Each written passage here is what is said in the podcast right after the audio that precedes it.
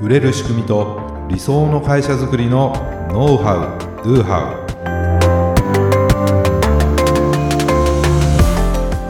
ウこんにちはビズクリエイトの渡辺です。ビズクリエイトの中野です。本日もよろしくお願いいたしお願いいますたします。はい、えー今回メルマガをですねはい。こう配信していたらこうめちゃくちゃ気になる、うん。ね、それって何かというとはい。メルマガがどれぐらい読まれてるかとかまず開いて見てもらえるてるかどうかってことだと思うんですね。気になりますね誰しも。うん。ね、でメルマガのこれ開封率っていうふうに言いますけども、うん。その開封率を測定するためにはですね、まあ、条件があって、うん。まずその HTML 形式のメールであることっていうのと、配信システムのでですね開封率の計測ができるっていうことが大前提なんです。うんうん。そうですよまねあ、その上でのお話になります。はい。はい、これはですね実は以前、うんえーまだ初めの頃かな、うんうんポッドキャスト初めの頃にもお伝えしている内容でもあるんですけども本当に大切なことなんで、まあ、その情報をアップデートしてですね、はい。まあ今回から2回にわたってそのメルマガの開封率を上げる方法ということでお伝えします。これ皆さん気になるところですよねで今回はその1ということでね、えーお送りしたいと思うんですけども、はい。最初にねその HTML 形式のメールじゃないとダメなんだよって言ったんですけども、うん。ね HTML 形式のメールって何なんだってことなんですけども、テキストのね装飾とか、画像をメールに入れてですねウェブページのようにデザインできる形式のメールなんです、うんうん。メールって基本的に文字じゃないですかテキスト、そうですね。はい、テキストが、まあ、なんていうかメインというか、うん。あなんですけども HTML 形式にすることによってまあいろいろとねこうデザイン性の高いメールが、えー作れるようになるんですよってことです。でこれじゃあどうやって作るのって言ったら、まあ、今 Gmail とかって基本的にはその、えー HTML 形式になってると思うんですけどもそうですね。はい、エディターっていうのがね、うんうん。あってまあ、配信システムのメール作成画面で、まあ、テキスト形式とか HTML 形式って選択できるもの、うんうん。うちのオートビズなんかねそういうふうになってます、または意識せずにもう HTML 形式のメールを作成できるものも、うんうん。まあ、あります、はい。はい、そして、まあ、凝ったデザインねあじゃあなんかウェブページみたいにしなきゃいけないのってことじゃなくて、例えばそのテキスト文字のサイズを変えたり、うん。色を変えたりね、うんうん。ちょっと太字にしてみたりとか、うん。まあ、それだけでも訴求力ってアップするんで、うんうん。通常のねただ文字だけのメールよりは、まあ、見た目とかもね良くなります。ただしなんですけどもこうメールをこう読む端末とか、アプリによって表示のされ方が変わっちゃう場合があるんですよ。よ凝ったデザインにしちゃうと、んんなので、まあ、そこは注意が必要なので、いろいろね動作検証とかなをしてもらいたいなというふうにね、うん思うんです。まあ、そういった HTML 形式を形式のメールで、えー配信システムを使ってメルマガのその開封率っていうのを測るといいですよと。そうするとどれだけ送ったメールが、開かれてるか。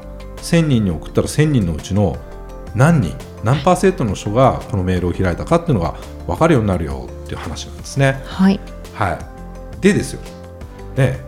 うん。メール、はい。まあ、皆さんもねそのメールっていうのも日々、うんうんえー一日何件もね受信したり送信したりしてると思います。そうでその受信トレイにはですねたくさんのメールが届いてると思うんです。はい。ろんなところからね 気づかないうちにどんどん溜まってきますからね溜まっていくんですよね。うん。ね。まあその中からですねまあ皆さん多分いい内容のねメメルマガを作って送られてると思うんですけども、まあ、どんないい内容であってもですねその中からあなたのメールを開いてもらえなければ意味がない。うんだからメールが開封されたかどうかっていうのはまず重要ですよと、うんうん。ただ開封されても読まれなかったら意味がそれも意味がないんだけどね。でもまず開かれるかどうかっていうのは重要です。重要な問題ですよね。はいとっても、はい。そのためにですねやってほしいのがまずですね自分の受信トレートを見てほしいんです。自分の？はい。どんなメールが来てるでしょうかと。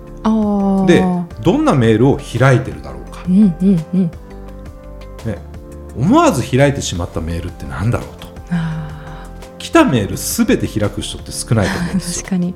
気になったものをパッとうん、見るのはありますよね、だから未読の件数何万件みたいになってます すごいありますね。すごいあるんですけども。うだからもうなんか開かないんですよね、うん。開かないで後でまとめて削除とかやったりとか。読まないですよね。そうになってしまうわけですよね。だからなんかもうメールなんか送っても見読まれないでしょって言われることが多いっていうのは、まん。あ、そそういうね開かれないメールの方がおそらく多いからだと思うんです、だけど開いてし読んでしまうメールもあるわけじゃないですか、うんうんその傾向を分析してみると結構面白いんです。自分はどうなのかなと。なるほど。うん。ね、必ず必ず読むメルマガっていうのもありますよね、ありますね。はい、この方から送られてきたら必ず読む、うんでたまに読むメルマガもあるんですよ。あ嫌別に嫌なわけじゃないから ずっとあの取ってるんだけど毎回は開いてないみたいなのありますよね。だけどたまに読むってのは。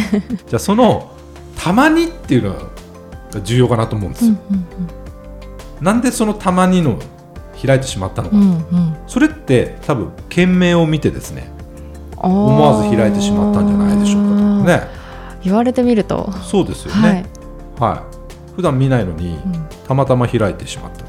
これはもうおそらく件名なんですよ、うんね、でそれでたまたま開いて読んだら内容が良くてですね、面白いじゃんと、でそのメルマガを続けて読むようになったりもします、これ面白かったんで過去のメールをたどってですねまとめて読んだりなんてことも僕もあります、うん。だそのたまたまたまのねたまの一通がき っかけでファンになってしまうってこともあるんですよ、うんうん。だから毎回メールの件名ってよく考えてほしいなと思います。そう考えるとすごく重要ですよね。重要なんです。よ。だからそのリアルタイムで開かれないかもしれないけど、うん。なんかそのたまにでうん。開かれてそこからファンになってしまうかもしれないと思ったら、ちょっとさらっとはつけにくくなる、ね。どうしたら開かれるかなっていうね、うんうんうんうん。考えると思います。じゃあ開かれるねメールの件名を考えていきたいんですけども、はい。件名の目的っていうのは、メールを開いてもらうこと以外にないんです、そうですね。それだけ。それだけなんです。開いてもらえるんだったら、まあ、どんな件名でもいいとは言わないですよ。開いて開いたら全然違う内容だったっつったらね。それはまだちょっとよろしくないんです。で、ね、私たちも日々ビジネスメールメールでいろんなビジネスのやり取りをしてますからやはい。はりビジネスメールはビジネスメールの、まあ、なんていうのかなルールというかマナーありますよね、はい。で件名だけである程度要点とか内容が分かるようにしたい。相手にすぐ対応してもらえるようにね重要ってつけるとか要返信とかねああ、そうですね。つけることもあります、うん。でもメルマガの場合はそうとも言えないですよね確かに。あんまり見ないですもんね。私が送るメルマガが常に重要だから 件名に重要とかって毎回入ってたらちょっと嫌ですよ。ね 嫌ですね。そう。と内容がそこで分かってしまったら開かなくてもいいやっていうことにもなりかねないんですよ、うんうんね。まあ、キャンペーンのご案内とかもうこれセールスです売り込みますみたいなのが分かってたらあなんかいいかな。ああ、確かに。うん。だ。から開封率は下がっちゃう、ただそれは読者との関係性にもよります、もう待ち望んでる場合もあるわけですね、もういつからキャンペーンがスタートです、ね。うんキャンペーンスタートしましたみたいな感じで、えーともうすぐ開いて、うん。買いたいみたいな場合もありますからね、うん。必ずしもそうじゃない。関係性にもよるしそれが知りたい情報かどうかっていうものにもよります、ね、でまあキャンペーンの案内だとしてもですねやはり興味をね引くようなうん。件名をや心がけていきたいなと思うんですね。で僕もまあいろんなメールを受けます、はい。で、まあ、もったいないなと思うものもねたくさんあります。はい、例えばなんですけども、はい。例を挙げるとうん「なまるメールマガジン」っていう件名のなるほど。もう〇大〇枠のタイトルみたいな。まるまるニュースみたいなのとか、はい、毎回そういう件名だったりするんですよ。テンプレみたいなやつですね。ももったいないなと思うんですよ。これやめた方がいいなとうん思うんです。うんうんせめてですよ、その後に今回の内容にですね、関係するような、ちょっと興味引くような内容ですね。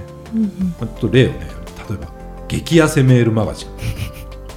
3日で1キロ痩せたある食べ物とはみたいなね、ああ、なるほど。例えば激痩せメールマガジンっていう件名だけよりも、3日で1キロ痩せたある食べ物とはみたいな風なのが後で続いてたらなんだろうと思ってね。気になりますね。気になる。後ろがある方。が。そういういうことなんですなるほど。その件名はその興味を引くかとか、うんうん。ね、思わず開いてしまう、まあ、そういうものがいいですよとです。で件名に入れるとねいいものもあります。はい。えーまあ、ベネフィットと言われるものですね、うんベまあ、メリットとはちょっと違うんですけども、まあ、そのメリットがあることによってどうなるのかっていうこと、うん。まあ、要するに自分にとってどんな得なことがあるのかっていうこととかですよね、まあ、例えばそういうものであったりとかあとニュース。ニュース性があるか、まあこれは新しいものだと。ニュース、ね、今いろんなニュースってありますけれども、はい。はい。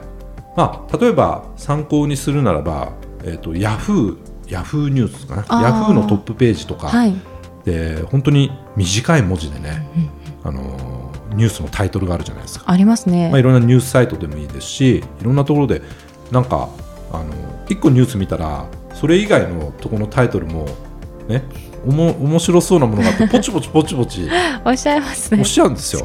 大したことなかったりするんですけども そのニュースってね。で大体そのまあ件名というかニュースのタイトルで皆さんやっぱ見ちゃうんですよ。見ちゃいます、メルマガも同じなんですよそういうニュース性とか、うん。ねそのこさっきのベネフィットあと好奇心ですよ。やはり好奇心をそそられるようなもの。だからニュースサイトとか見てると関連ニュースみたいなのがね 出てきて芸能人のニュースみたいなところもで余計そうゴシップ的なものって多いじゃないですか。ね。興味を引くものうが、だんからそういうものも参考にしてみてもらいたい、うんうん。でもそれをなんていうかなちょっとパクってですねななんか内容とちょっと違う。うんうんあこういうことが書かれてるのかなと思って見たら全然違うとかってあるじゃないですか。なんでこんなことかっていう。ね。のと読者は落胆します、うんうんうん。はい、でメルマガの場合だったらそれが配信解除につながるってこともありますから、うん。あんまりその過激なというかな、うん、限度があります限度はあると思うんですけども ただそこはいろいろとこうテストはねしていってもらいたいなというふうに思うんですね。はい。はい、で、えー件名もですねこれ長さっていうのも意識してもらうといいかなと思います。めっちゃ長い件名のうんうんうんメールとかあるじゃないですか。ありますね なんでこんな長いんだろう それももったいないんですよね。うんうんまあ、iPhone と多分今の iPhone とかだと、まあ、Gmail ってねと、はい大体表示されるのが19文字とかうんうんぐらい。で僕 MacBook Pro の13インチとか使ってるんですけど、まあ、その Gmail だと45文字ぐらいがうん件名として、ね、表示されるんです、まあ、あんまり長すぎるのもどうかなと思うんですけどもそうですね。その表示される文字数っていうのも考慮しながらこの開かれるね件名を作ってもらいたいなと思うんです、であとは1個じゃなくて何パターンか作って、まあ、もしあの聞ける人がいたらですねこう意見を聞いて決める、ね。えーその何パターンか作ってみるのもおすすめかなと思います、はい、なのでこう本当件名重要なのでね。そうですね。はい。あのー意識してもらいたいなと思うんです。でもう一つがはい。そこに横に並んでるのがですね差出人。ああ名前ですね。誰から送られてきたメールなの？っていうところも、意外とその開封率にね影響してる。ああそうそうなんですね。へえ意外です。はい。でこれ最近の傾向としてですね、はい。あのその企業からのメールうんだと、まあ、例えば何々株式会社っていう差出人だと、うんうん。あまああの会社かみたいなね、なんか企業からのお知らせですよ的なメールになるじゃないですか、あそうですね。それがあの悪いってことではないんだけど、うんうん。まあ、企業からのお知らせだからまあいいかと思っちゃう場合もだけど企業からのメールであっても個人名を差出人にした方が開封してもらいやすいという話もあるんですよ、あそうなんですはい。ね、まあ、うちもまだだねそこテストできてないんで、はい。データがないんでこうするといいですよっていうふうには言えないんですこれ試してみる価値あるなと思います、やはりメールってこのパーソナルなねプライベートの領域でもあるので、うん基本的には1対1のやり取りってなると企業からのメッセージなのか、個人からのメッセージなのか全然その受け手違うじゃないですか、あ私宛てに誰かから、その誰かが企業なのか個人なのか、うんうんが違うと思うんですよ、うんなるほど、うん。だからね個人名を、えー差出人にしてね、えーテストしてみるっていうのもうんうん。いいかなというふうに思います。気になりますね。はい、ということでね今日は、えーメールをね開封率を上げる方法ということで、えー件名とはい。差出人にね、ついてお送りしました、またねじ次回その2っていうのがありますから。はい。はい。ね。ちょっと次回もねえーそんなこともあるんだっていうね、まあ、ちょっと全然意識してなかったわみたいな話をね したいと思うのでねまた来週を楽しみにしていただければなというふうに思います。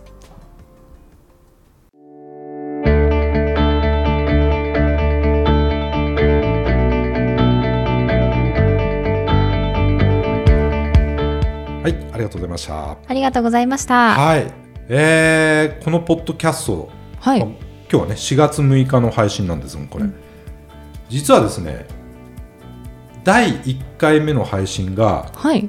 2021年の4月7日おなんと今回第53回目にしてはい。ポッドキャスト配信1周年ということになります。あー、すごい。おめでとうございます。ありがとうございます。いやなんとかねこれ毎週水曜日のね、配信を続けてきてるんですけども、うんまあ最初はこれ続けられるかなとまあ未だに続けられるかなと思いながらやってますけどねなんとか毎週水曜日、はい一回もうん遅れることなく。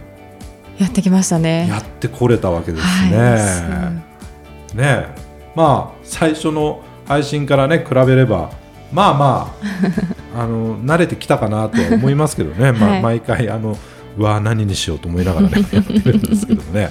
いやちょっとね感慨深いなと思ってそうですね。1年かと。一年やってみてどうでしたか？1年ねやってあのー最初はあもう全然ネタあるなと思ってたんですよ。はい。で意外とねこう 続けていくってあやっぱり大変だなっていう感じありますり。ただやはりですねこれ情報発信っていうのはこれポッドキャストだけじゃなくてね、まああのーいろんな情報発信やってますけれども、うんえー続けるってことがすごく大事だなっていうふうにうんうん今思ってます。はい。やはりね毎週何かをこう特にじゃあノウハウドゥハウってことでねよりこう具体的な、うん。うんあのビジネスに役立つお話をしなきゃいけないので とにかくねこうアンテナが立つというかな情報感度っていうのはうんやはり情報発信をするとですね高くなります。でこの番組のクオリティがどうかっていうのはねこれはあの僕らが決めることじゃなくてねリスナーの皆様がはい。決めることなので ですね。まあ、どうなのかなというのはいつも気にはなってるところなんですけれども、でもね、えーいろいろと、まあ、たくさんの方に聞いてもらえてるみたいでね、まはいあ、アップルのポッドキャストのランキングでも、うんうん最近あのマーケティングカテゴリーでね意外と上位の方にこう、はい。そうですはいね。